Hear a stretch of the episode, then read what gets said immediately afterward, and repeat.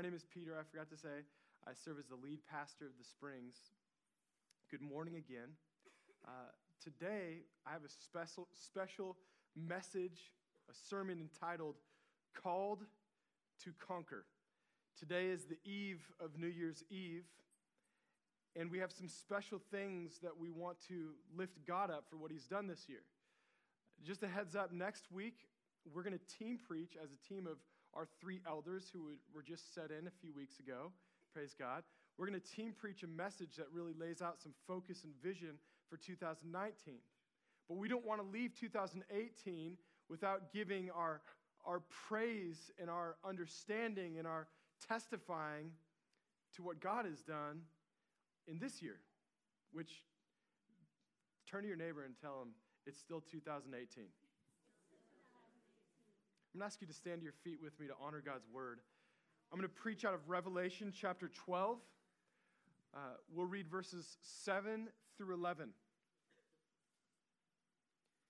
Now, war arose in heaven. Michael and his angels fighting against the dragon, and the dragon and his angels fought back. But he was defeated. The dragon was defeated, and there was no longer any place for them in heaven. And the great dragon was thrown down, that ancient serpent who is called the devil and Satan, the deceiver of the whole world, he was thrown down to the earth, and his angels were thrown down with him. And I heard a loud voice in heaven saying, Now the salvation and the power and the kingdom of our God and the authority of his Christ have come. For the accuser of our brothers has been thrown down, who accuses them day and night before our God. Verse 11, and they have conquered him by the blood of the Lamb and by the word of their testimony, for they loved not their lives even unto death. The word of the Lord. Thanks be to God. Y'all can be seated as we pray. Jesus, please add a blessing to the reading of your word that goes beyond our thoughts or our, our plans or our resolutions. Father, too often we just get lost in the busyness and the margins of our lives, and we fail to see our lives in light of eternity and align our feelings with, with what you're promising. We act like we're defeated instead of act like we believe that,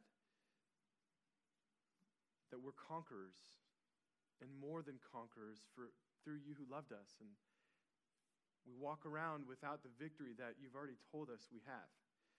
And we ask that you would align us, that we would be uh, well integrated, body, soul, and spirit, with your word today for your kingdom and your glory and for the joy of the nations, especially our neighbors. Amen. Church, God has not simply called you to survive, He's called you to thrive. He hasn't called you to get by as much as He's called you to, to get victory. He, he hasn't called you to simply try your best to avoid being overcome by the devil and all his anxieties and lies. He's called you to conquer evil with good. When God told Adam and Eve to conquer, to take dominion over the whole world, the whole earth, and then when Adam and Eve failed to do that, God didn't send Adam a text with the NM because there's no never mind to the eternal purposes that are in God's mind. He's called us to conquer, He has called you to conquer. Now, I'm going to briefly teach through our passage and then give you a takeaway about what that means to where you find yourself in your story, in your conquering story as a believer. And then I'm going to have some help to drive that point home. First of all, let's talk about this whole dragon business. Anyone intrigued by that whole part of the story? Anyone like me not quite sure how to place it all? You are. If you, if you think you know, I'm pretty sure you don't. I mean, is this war, is this kind of preceding creation? Uh, some, some have surmised that this might be kind of like the, the last days leading up to the Great Tribulation. Others have said, well, maybe part of this war takes place on Good Friday when Jesus defeated the enemy by dying, which is a cool way to defeat your enemy. No one else has ever done it like that. Or you have the, the, the verses that come before this. If you cheated, which I love, and you brought your paper Bible and you've read ahead, there's, there's some talk about the, the dragon coming after a woman giving birth, and she hid, and he hunted her down. We find out later that the earth helped in this battle, which is really cool, swallowed up the, the, the enemy. Where does this all fit? I'm going to say that I don't know if the timing of all these things is clear. The answer to a lot of these questions is I don't know. But what is clear is the outcome of this war. There's absolutely no ambiguity or any sort of room for variance in interpretation as to who wins this battle. Maybe there's some uh, ambiguity over the timing of things and some remaining mystery. No matter how great a theologian you are, there remains some mystery. But there is no mystery about who wins. Jesus, the timeless one, is a glorious God. That's the answer. Therefore, what we don't know about this passage is overshadowed by what we do know about this passage, and that, that's that God's glory conquers through Christ's victory. We see that in this story. Verse 10 I heard a loud voice in heaven saying, Now, everyone say now. Now, the salvation and power and the kingdom of our God and the authority of his Christ have come. Let me just tell you, spoiler, has not gone away. For the accuser of our brothers has been thrown down, who accuses them day and night before our God. Now, when it says now the salvation, I'm going to add to that that now then is still now, now.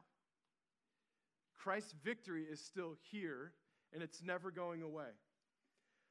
Another interesting thing I want to point about, out about verse 10 that's interesting to know to be able to unravel and stomp on the lies of the enemy. When it says that the accuser has been thrown down, there's an interesting word that is translated into English accuser. It's the Greek word, the kategoreo. That's the word for accuser. He's been thrown down. It's almost like literally saying the categorizer has been thrown down. The devil will always try to use your current struggles to paint you into a whole false category of identity.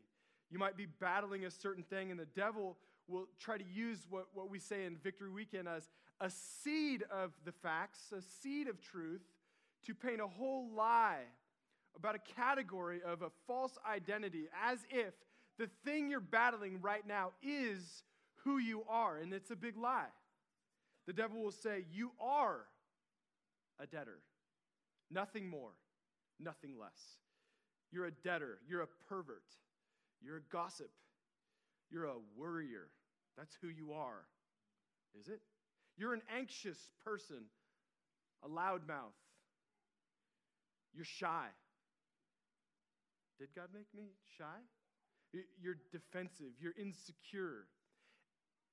And he'll try to paint us into these categories of false identity.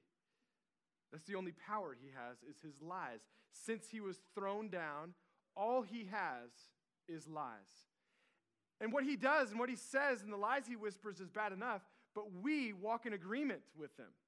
We tend to meditate and participate with his lies. We meditate more on what he says about us than what God says about us and the final outcomes that God has pronounced over, over us.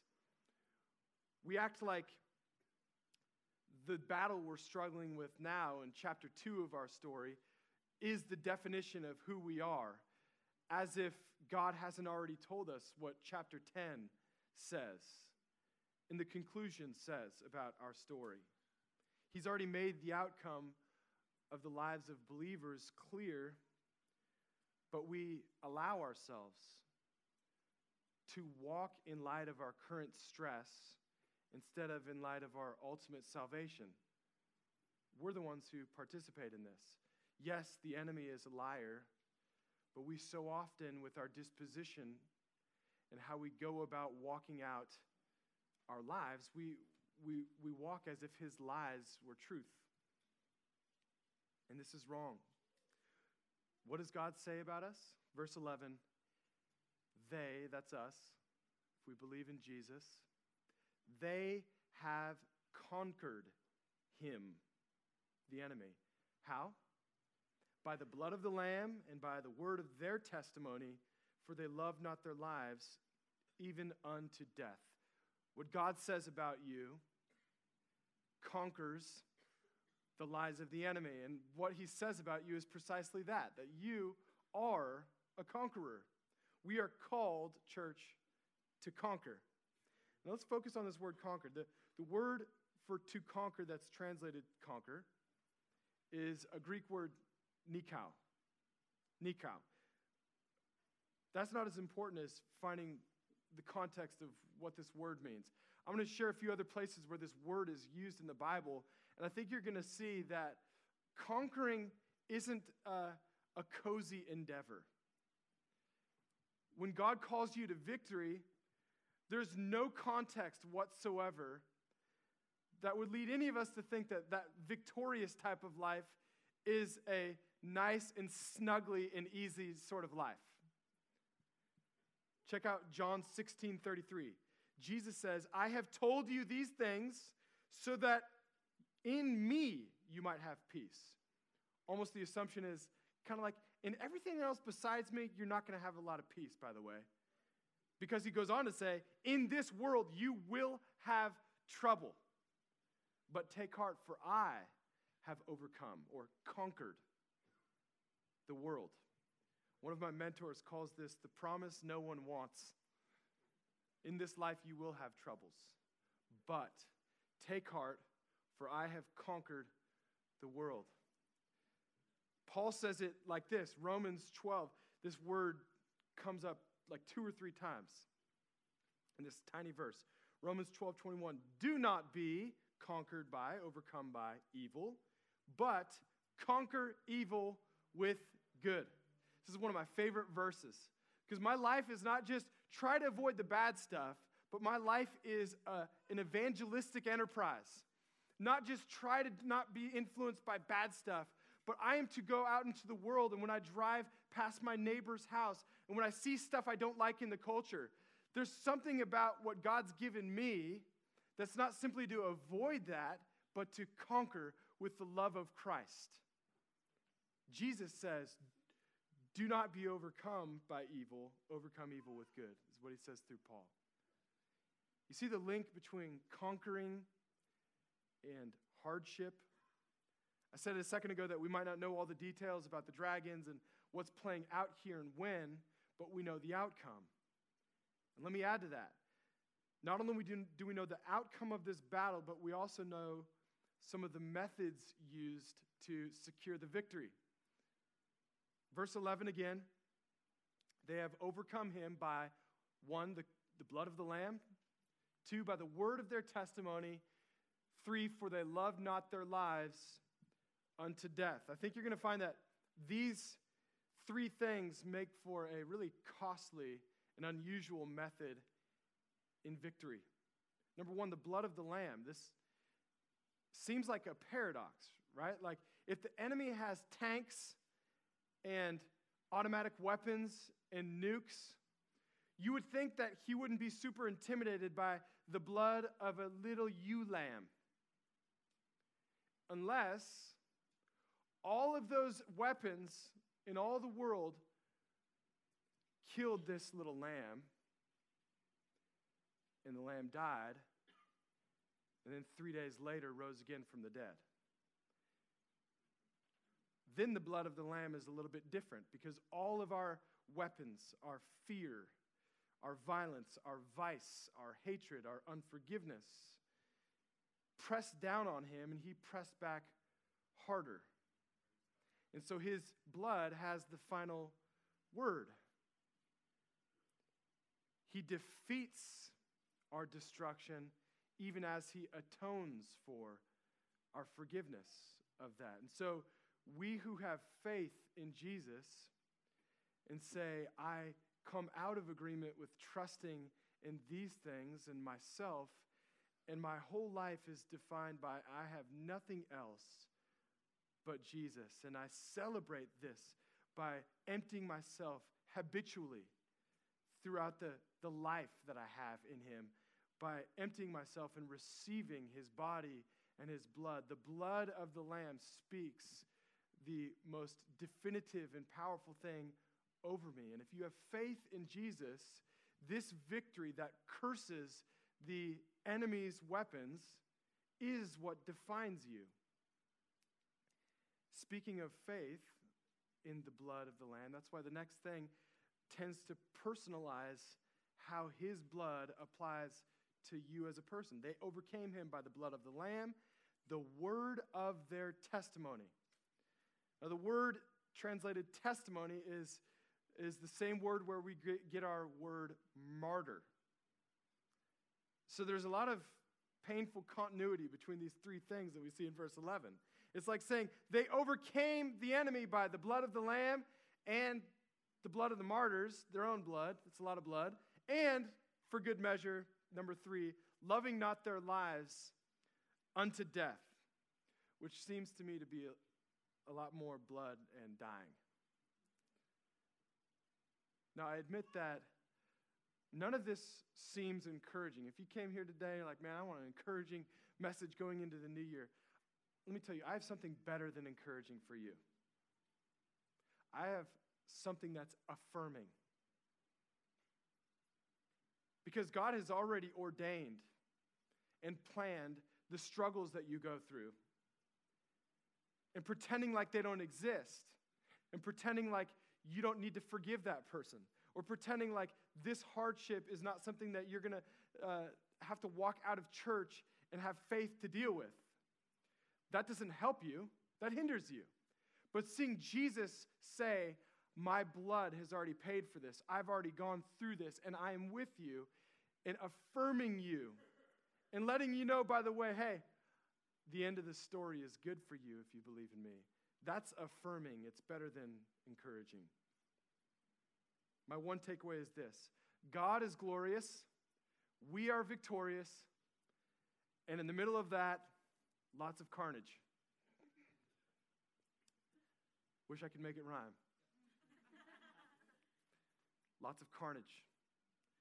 Now, does, does this sound like your story, speaking of affirming? Have you faced some hardship in 2018? Have you seen some victory? I think you have, whether you know it or not. If you're here, if you're breathing, has that victory come at a significant cost to you?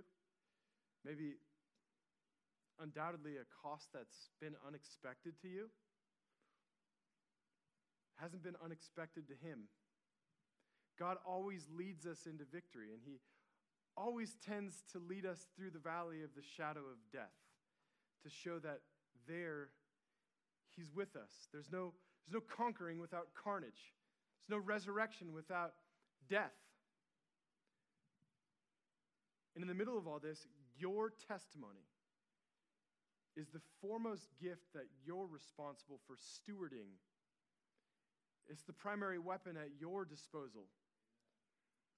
Your story about how the blood of the Lamb has applied to you and redeemed your life and made you fearless in the face of death and love something more than your life. Your story is what no devil in hell can, can refute. No skeptic can say, no, it didn't happen like that. It's your story.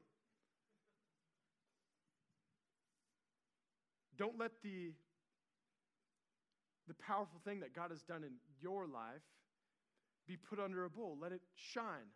Your story is powerful. Don't miss the powerfulness of it, the, the beauty of it, just because there's a little bloodshed. Don't let the accuser miscategorize your pain as something other than what Jesus is doing for his glory and your benefit. Don't let the devil quiet you. Tell your story, wield your weapon. I want to encourage you that maybe there's people that you've been praying for in your growth groups. We pray needs and names. Everyone in the circle has a need to pray for, and everyone in the circle has a name of someone that's not yet in the circle that we're going to invite to church. We're going to invite to pray and fast with us. Are they Christians? I don't know. Maybe they'll want to do that, though. But these are people that we can, hey, you know what? I want to take you out to lunch, Mike. Call your neighbor up. I want to share my story of what God's done. You are defeating the devil in his life and in yours as you testify. So I want to call up my testifying troop. I said I'm going to have help driving this point home. Can you guys line up here? As they make their way up here, I want to just share with you my story because my story is powerful too. I've shared it a lot, and I'm going to share it a lot more. I grew up into privilege. But here's the thing about privilege. I know in our culture right now, um, the word privilege is a very tense word. Uh, you know, as if I don't have dignity for using what I have to honor God. And that's not what I'm saying. But I didn't use what I had to honor God. And, and I didn't even understand the things that I grew up with that were to my benefit. You know, I would, I would grow up just, man, the, the way I treated my mom when I wanted things, I look back on just with dismay. And in the middle of all that, wasted privilege, God still came and spoke to me and drew me to himself and made me a new person. He preached the gospel to me through a friend that I used to sin with. In high school, I became a new person. I became a believer in Jesus, that He died for my sin so that I could be forgiven. And you know what? I didn't even know much about how much I still needed to be forgiven for, how ugly my sin was. That's been something that in the last 21 years I've been learning more and, more about. One of the things that I look back on that this last 21 years that I'm thankful for and that I've seen this year is that God has allowed me to suffer what I didn't think I deserved or needed. At various points in my walk, I've thought, you know, this is going to be easy for me, and, and I'm going to be successful and victorious in this, and it's going to be, it's, I'm not going to have to wait as long as I think, you know, it's going to go like this and that. And God has allowed me to be humbled. Now, I'm not saying that I haven't had some things handed to me, and I still haven't had some things easier than, than others. I have. But there's been a lot of moments in my life where things have gone a lot harder, and I've had to wait a lot longer than I expected. When I fell in love with my wife, it was seven years later before we could say, I do. With church things, these last few years, I've been wanting an elder team now. And I waited a few years, and God tested my soul and has been growing me. And now this year, as of a few weeks ago, we got to set in and celebrate. You were here with me, celebrate our new elder team, which has already been such a huge blessing. God knows how to use my pride against me from, and for me for my own growth. And God is continuing to do that me. I know I have a lot more growth as I wait on Him. That's been my story this year. The enemy would try to weigh me down with shame as I'm waiting, but the Lord says, No, son, I'm growing you in the midst of that. I want to have our team come up here. I want to have my, my old lady here on her 36th birthday. She's going to share her story.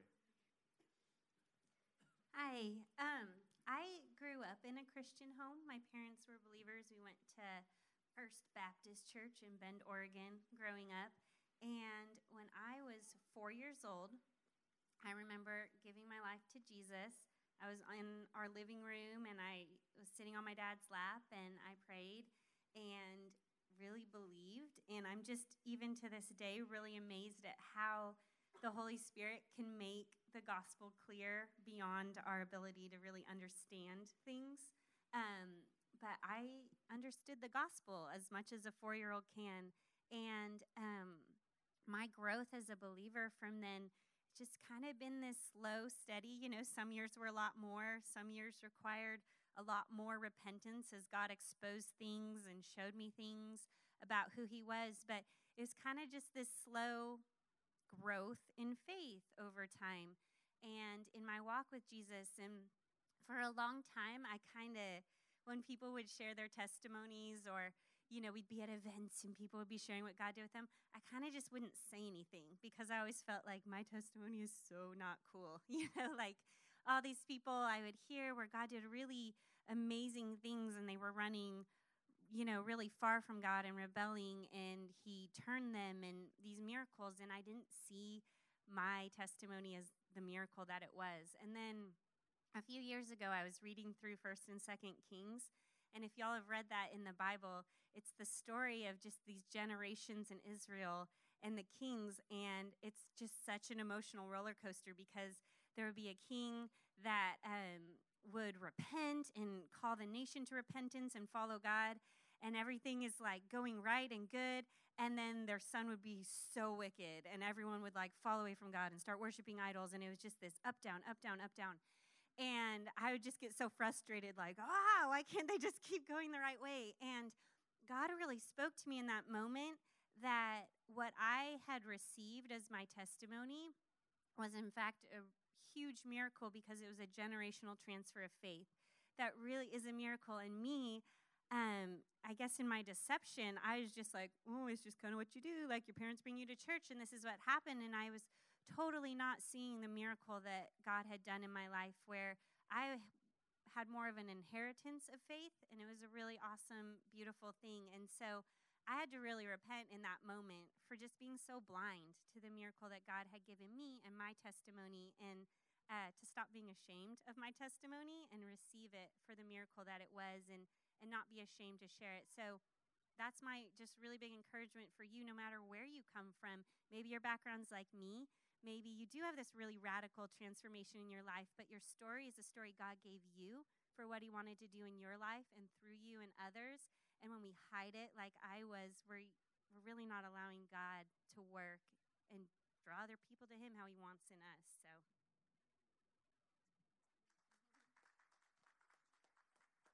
Hello, good morning. Um, Peter asked me to share my testimony of just a what has been the big change for me this year, and so I wrote it down to make sure that I stayed on point. So, um, so for years, God has been teaching me a lot about um, trust and freeing me from this generational habit of performing for my worth and feeling like I have to uh, be perfect in order to be loved. And so, though I grew up in a Christian home and I had a relationship um, with Jesus um, as any seven year old, could, um, I still struggled with feeling like, oh, I have to perform, I have to do this well, I have to um, be perfect in order for me to be accepted.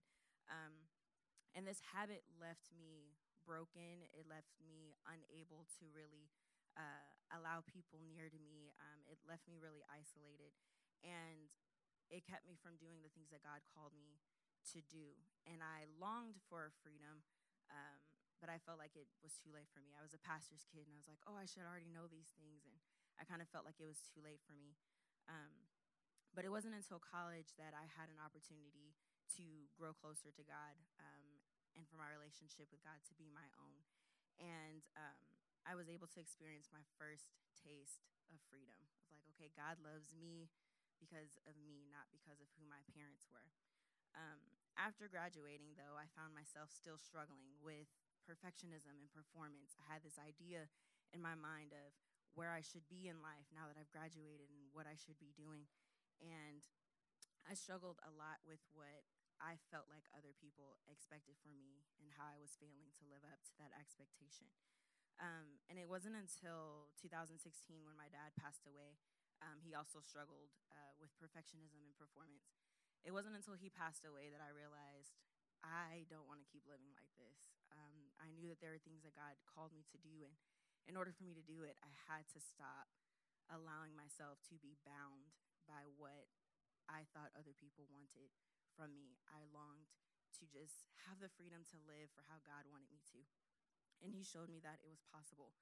Um, so for the next four years, it was pretty tough, but um, God used those years to teach me that I can rely on Him and that there were some things that He was going to allow to fall apart so that I could lean on Him and not lean on what other people thought for me. And so He used this thing called, uh, it was in the Bible, He just kept repeating it be still and know that I'm God, be still and know that I'm God. And I did not know what that meant when He said it, and it frustrated me because every time I would feel anxious. He's like, be still and know that I'm God. And I'm like, okay, well, everybody else doesn't know that you're telling me this. And um, I just felt frustrated because I was like, why can't everybody else agree that I should be still and know that you're God? And Lord was like, it's not their job to do that, it's yours. Um, so, through the help of a counselor, through um, my quiet time with God, and just learning how to lean and trust on, uh, trust friends with the different details of my life, I began to address some of those anxieties that I had with performing and people pleasing. And this year, the Lord allowed just all of the frustration um, to come to a head, and um, He allowed it to push me to a place of surrender where I was just like, I can't do this. I don't want to keep having to try to sustain myself and put forth this image that isn't real. And so, at that place of surrender was where um, I realized that I was free to let go of what I think I had to be. I was free to let go of what um, I felt other people wanted for me, and I was able to realize that I had the freedom all along to be able to just rest and be still in what God had for me. So um, I just want to encourage you guys. Um, if there's any of you, especially maybe some college students who are getting ready to graduate, or maybe you're in your 30s or in your 50s and you feel like I'm supposed to be at this certain place in my life and I'm just not there yet. Um, I just want to encourage you like, God knows what He's doing in your life and you are where He wants you to be. And um, I just encourage you to look around and see what He's trying to teach you in that moment and be still and know that He's God.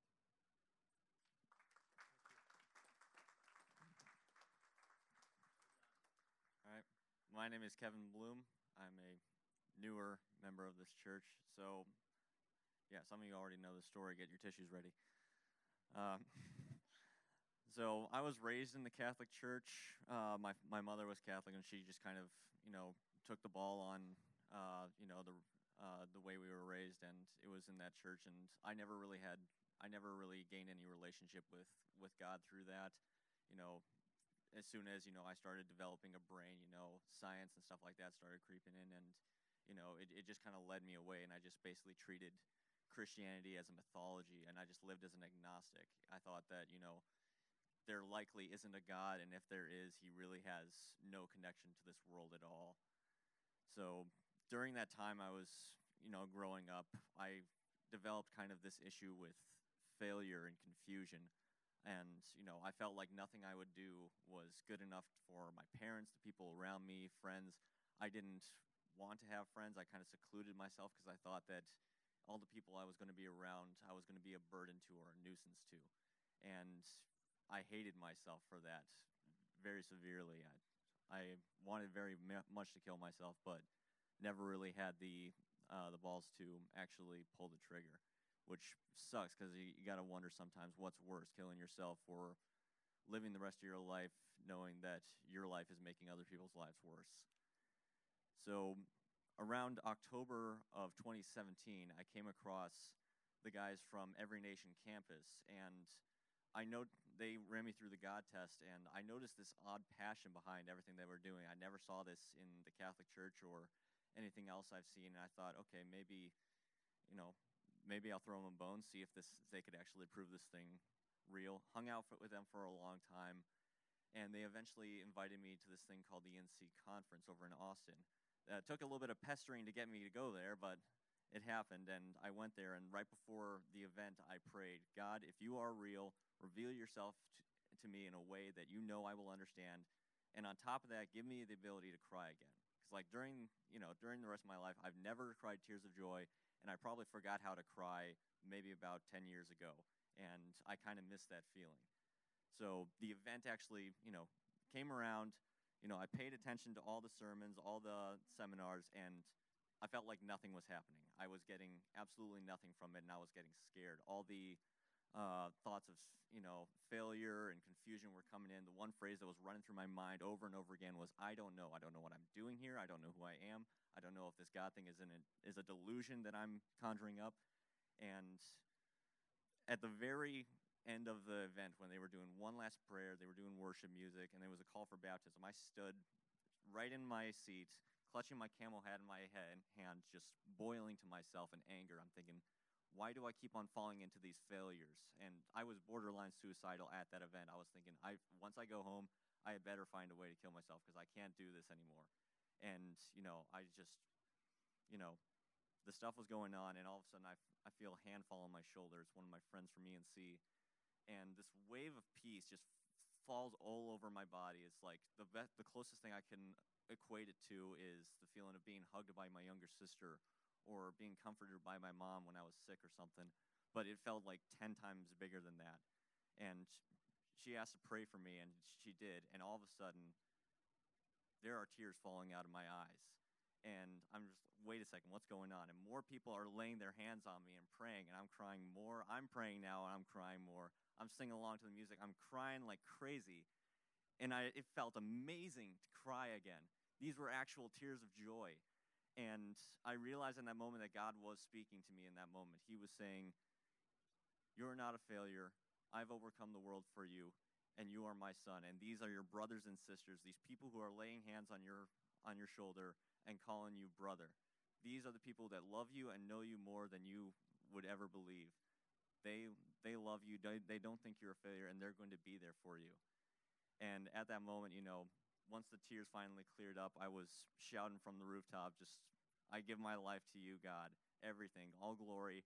And, you know, was baptized in the San Marcos River three days later. And I'm still dealing with, you know, the thoughts of failure, but it's, it's all with God at my side through everything. There are still trials and, you know, tough things to run through. But the fact that I actually have, you know, the blood of Christ over my life and the Father at my side through everything, it brings a new comfort. And, you know, I never would have thought I would find myself in this position, but here I am now.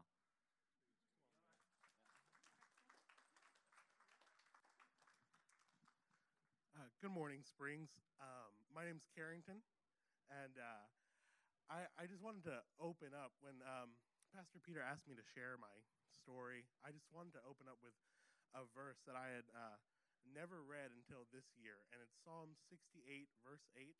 Uh, it says that God sets the lonely in families. And so, uh, growing up, uh, even still right now, I don't have a great relationship with uh, family or um, any. It's always been hard to open up to any type of group of people that want to let you in. So uh, that was always a big difficulty. Um, and growing up, I was, uh, you know, I was born under a pew, basically, constantly in church. And uh, back in 2016, I served on a ministry team in um, at a church camp in Columbus, and then I got really jaded and hurt by this church that I was a part of, and it was a really poor experience. So. Um, at the beginning of this year, when I finally decided to start going back into church and was like, well, let's try this again, I never even realized how many walls I put up with church and with family and with people and letting letting myself be vulnerable. And um, when I finally came to the Springs in April of this year, um, Pastor Peter was kind of the first person I met. And uh, I was like, oh man, he's super excited to be here. Like, that's good. and and then I sit in my seat, and then he comes up for announcements, and I'm like, wait, wait, was that guy? Yeah, that's that's the pastor. Okay, I've never had that that experience before, and um, um, as I've gotten closer and I've started serving in the Springs, I was able to be vulnerable with other other members of uh, of this congregation and or uh, family, and uh, it's uh, it when you're vulnerable it allows you to um, be able to heal. And the, bo- uh, the, the church, a lot of times, is compared to uh, uh, compared to a body with uh, many different members, but all being one body. And I'm a guy that loves science. I absolutely, everything about science, I love it. And the Lord spoke to me uh, a, few, a few months back and said, even when the body gets hurt, how does the body heal? It heals itself. And so when you put yourself back into community and back into the body of Christ, it actually heals you. And through being vulnerable and open with these wonderful people that I get to call my family now, there's been so much healing in my life. And so I just want to encourage you if you've been hurt by family or a church body, is to get back in the body and to start being vulnerable again and to uh, open up and explore those hurtful things. And it'll really lead to lots of healing.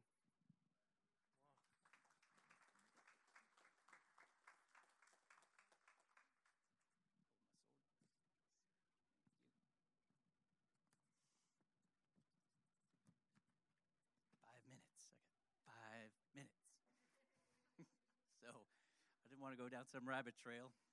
I wrote it down. This is uh, Jaylee. This is my version of you know, no phone. my name is Christopher, and uh, Peter has asked me to to share with you how the Lord has blessed me in the past year. Very briefly, just just to let you know where I come from, before we came to the spring, some five six months ago. Uh, I was leading a home church uh, for a couple of years. We called it House to House Church, based on Acts 5:42. Before that, I was in some leadership in another church for about eight years. Uh, but we had visited the Springs starting in 2016 a few times, and uh, I saw something here that I, my heart was really hungry for.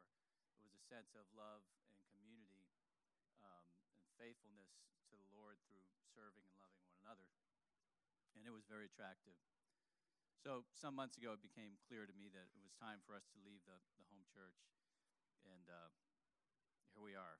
Our path was directed here. So, I wanted to start with this. Everybody, just put your fingers on your carotid artery for a second. Just hold it there. Wait for it. Ready? Ready? Here it comes. Boom. Your very next heartbeat. You didn't ask for it, you didn't control it, you didn't will it. And there it was, out of your control. I used to be a nurse, and the heart has a, a particular quality, some cells in it that have this quality called automaticity. And it'll just keep beating, keep beating. Even if you remove the cells out and put them in a petri dish, they'll just keep beating, keep beating. And such is the will of God. And I'd say that to highlight the fact that, like you, over the course of the past year, there have been numerous things, uh, seemingly negative, yet blessings in disguise, all of which are beyond my control, such as watching our adult kids live their lives as if Jesus is not alive, uh, the death of an uncle back in New Hampshire, chronic back pain that often uh, renders me kind of down for the count, or even loss of a, a work contract that led to a sudden financial loss that we weren't expecting. But beyond those things, these are the blessings as well. Godly, a godly, faithful, patient, humble wife who teaches me wisdom in her way, her gentle way. Uh, grandchildren to love and nurture, one of which was recently baptized here. Praise God. Increasing me in wisdom over and, in care for the officers that I lead as a police sergeant. Uh, increase in my faith my hope and perseverance and waiting for answers to prayer regarding my aching back and our adult kids coming to know Christ. And let me just share one thing about we have one boy, two really. One is a prodigal, but we, he, the Lord is chasing him down, and he is pursuing the Lord, not perfectly, but increasingly. And um, our, our other boy, who is in California, we just spent a week with him He's been gone for a year and a half, and uh, spending this past week with him has been such a pleasure to, to see a godly young man in action with his compassionate heart. It was a beautiful thing and an answer to prayer. Answer to prayer. Surgery's coming up January 14th. I'm going to have a little back surgery and see if that helps me a little bit. Uh, but then here at the Springs, when I was typing this up uh, using uh, Google Documents, I noticed, I noticed at the top of the screen, it would catch my attention as I was typing. I would see see ch- saved changes go across the screen. See change save see save changes. Bloop, it'd pop up there and then it would disappear. And I got to say that uh, Lord leading us here, I can see saved changes. Let me start with this. At the men's conference with this church, the Holy Spirit taught me for the first time in hearing this from the lead keynote speaker. He was talking about uh, when um, the night of, of Jesus' arrest and brought to the to the uh, you know where Pontius Pilate's place. And he's looking across and he sees Peter and the, crow, the rooster had crowed three times. And he makes this eye contact with Peter. And for the first time, I heard this so differently in my heart. When he looked at Peter, he wasn't accusing him, he was saying, I have known. I have always known, and yet I still love you. It was transformative for me. I experienced that there. He wasn't condemned. Um, also, a vibrant, a vibrant, young, youngish, and not so young faith community around me, which is a beautiful thing to, to watch. Um, the present day and sooner or later Jesus freaks steeped in the powerful love of Christ is demonstrated by their love for one another and for the world around them. A dynamic, gifted, loving, really excited, humbly transparent lead pastor who will drive you to your doctor's appointment in Westlake. Yet keep you completely distracted. Squirrel! From thinking about what's about to happen. he has the spiritual gift of gab. That's a fruit of the Spirit, I think. It was an interesting sequestered ride.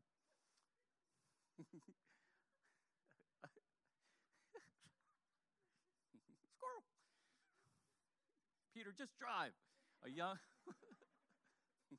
a young God chaser recently excavated out of agnosticism, now rocking the stage on Sunday mornings with an authentic joy and exuberance that only comes with being set free by the King of Glory himself from the prison of self doubt, unbelief, and cynicism. Yea, God.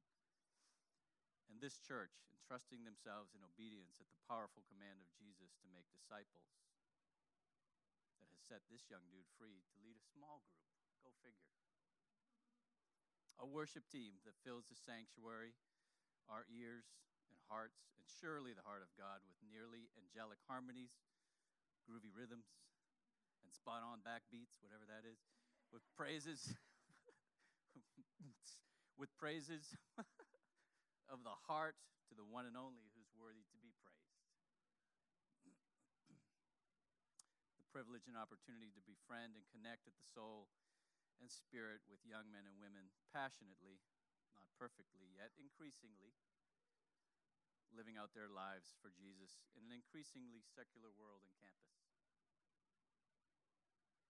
Being adopted, uh, being invited in by a precious family to share Jesus in a meal on several, a couple occasions in our stories together, and we even adopted two sons.